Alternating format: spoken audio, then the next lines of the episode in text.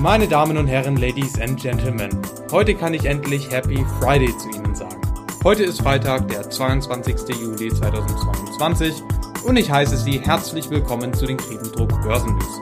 Die Kriebendruck Börsennews bringen Ihnen börsentäglich die wichtigsten Börsennews des Tages um 18 Uhr. Lange Rede, kurzer Sinn, gleich geht es los und viel Spaß.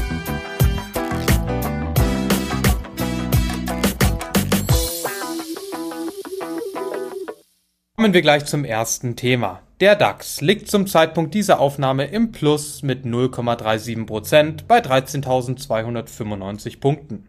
Ähnlich sah es heute Mittag bei dem Eurostox 50 aus. Dieser ist nämlich zum Zeitpunkt dieser Aufnahme mit 0,26% im Plus. Hier lässt sich erkennen, dass Anleger wenig beeindruckt sind von dem Zinsschritt der EZB.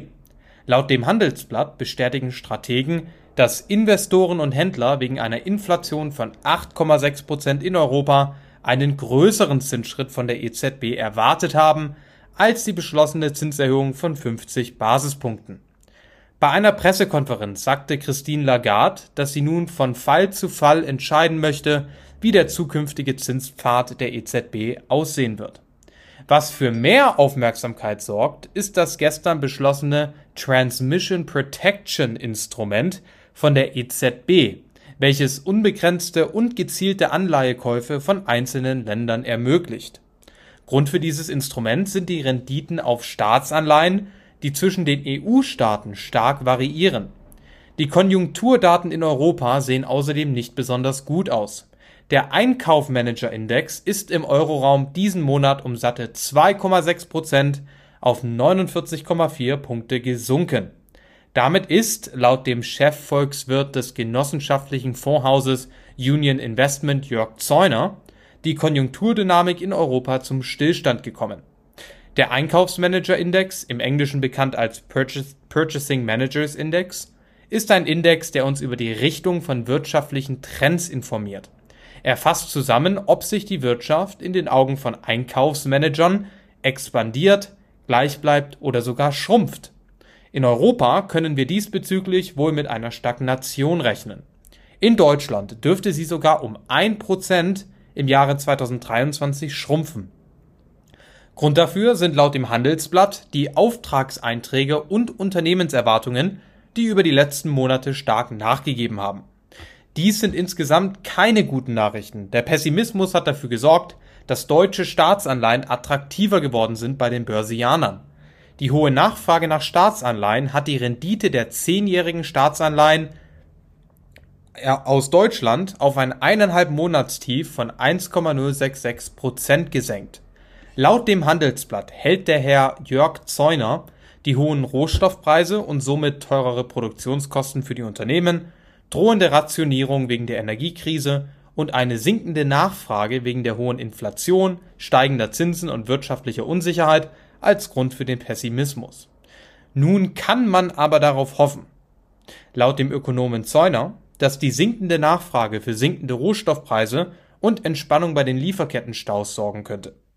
Das würde dann auch im Umkehrschluss zu einer sinkenden Inflation führen. Außerdem veröffentlichen die US-Konzerne Twitter, Verizon und American Express heute ihre Quartalszahlen und auch das hat sich auf die Börsianer heute ausgewirkt.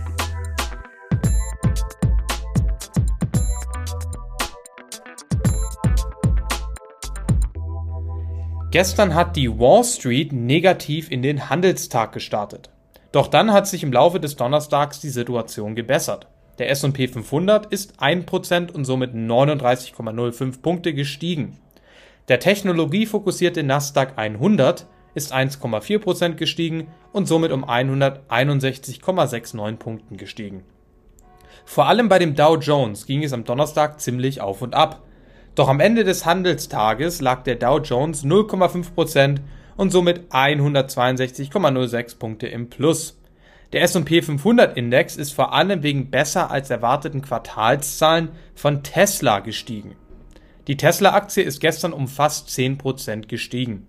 Außerdem konnte sich der S&P 500 die letzten Tage erholen, da auch Netflix besser als erwartete Quartalszahlen veröffentlicht hat. Dies hat den Anlegern auf jeden Fall zu größerem Selbstbewusstsein gebracht und somit sind auch stark gefallene Aktien wieder leicht gestiegen. Das Wall Street Journal zitiert hier den Chief Investment Officer von Brooks McDonald, Edward Park. Dieser sagt, Zitat, es gibt ein wenig mehr Optimismus in dem Wachstumssektor als vor ein paar Monaten. Aber hier muss man wirklich ganz klar sagen, dass viele Geldmanager mehr Volatilität in der Zukunft erwarten.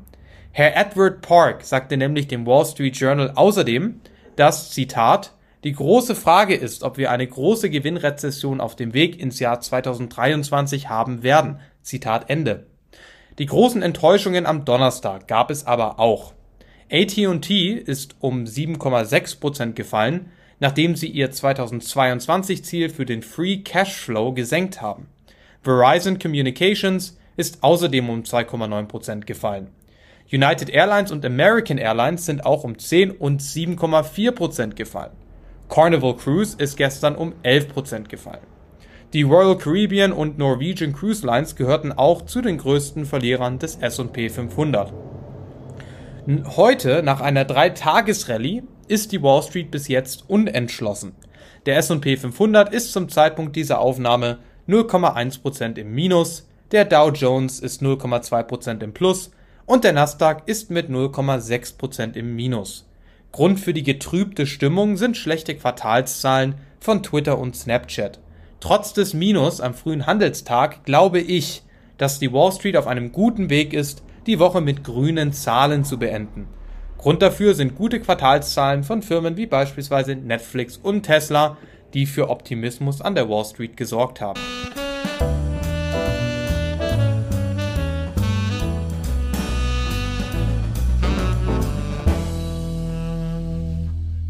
Werfen wir nun einen Blick auf die Einzelwerte. Snapchat hat heute enttäuschende Quartalszahlen veröffentlicht und dies hat die Aktie von dem Snapchat-Betreiber um 27,59% fallen lassen. Zwar stieg der Gewinn um 13%, aber er stieg weniger als eigentlich erwartet wurde.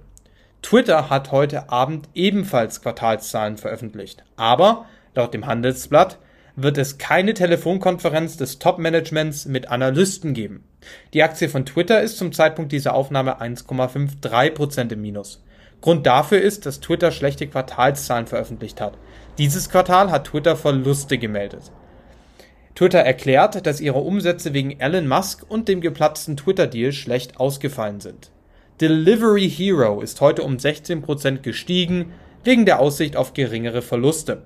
Die Aktie von Uniper hat heute eine regelrechte Achterbahnfahrt eingeschlagen. Nachdem eine staatliche Rettung angekündigt wurde, stieg die Aktie erstmals um 11%, aber als dann klar wurde, dass der Bund einsteigen wird, fiel die Aktie um unglaubliche 20%.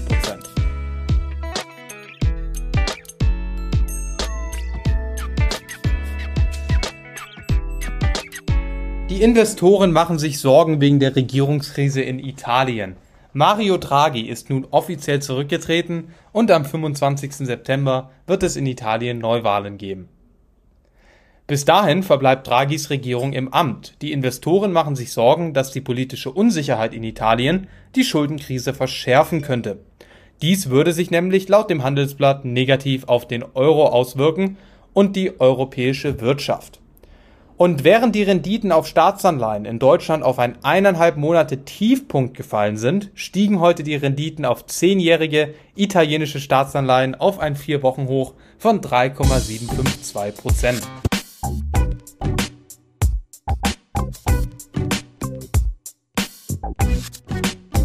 Laut dem Handelsblatt hat die Bundesregierung ihre Pläne zur Rettung von Uniper so gut wie finalisiert. Der Bund möchte mit 30 Prozent bei Uniper einsteigen und außerdem 7 bis 8 Milliarden Euro an eigenkapitalähnlichen Mitteln Uniper zur Verfügung stellen. Außerdem möchte es der Bund Uniper ermöglichen, die hohen Beschaffungskosten an die Kunden weiterzugeben. Auch dies soll laut dem Handelsblatt bald beschlossen werden. Eine Aufspaltung von Uniper wurde von seinem größten Aktionär Fortum vorgeschlagen. Doch dieser Vorschlag ist für die Bundesregierung wohl keine Lösung und somit vom Tisch. Uniper ist eines der wichtigsten Gasversorger Deutschlands und bezieht sein Gas zum größten Teil aus Russland. Da aber Russland die Gaslieferungen in den letzten Monaten drastisch gekürzt hat, muss Uniper für wesentlich mehr Geld bei anderen Quellen Gas kaufen, um seine Kunden beliefern zu können.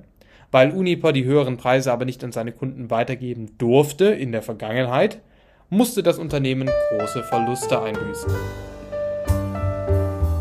Und das war's auch schon wieder mit den heutigen Kriependruck Börsennews.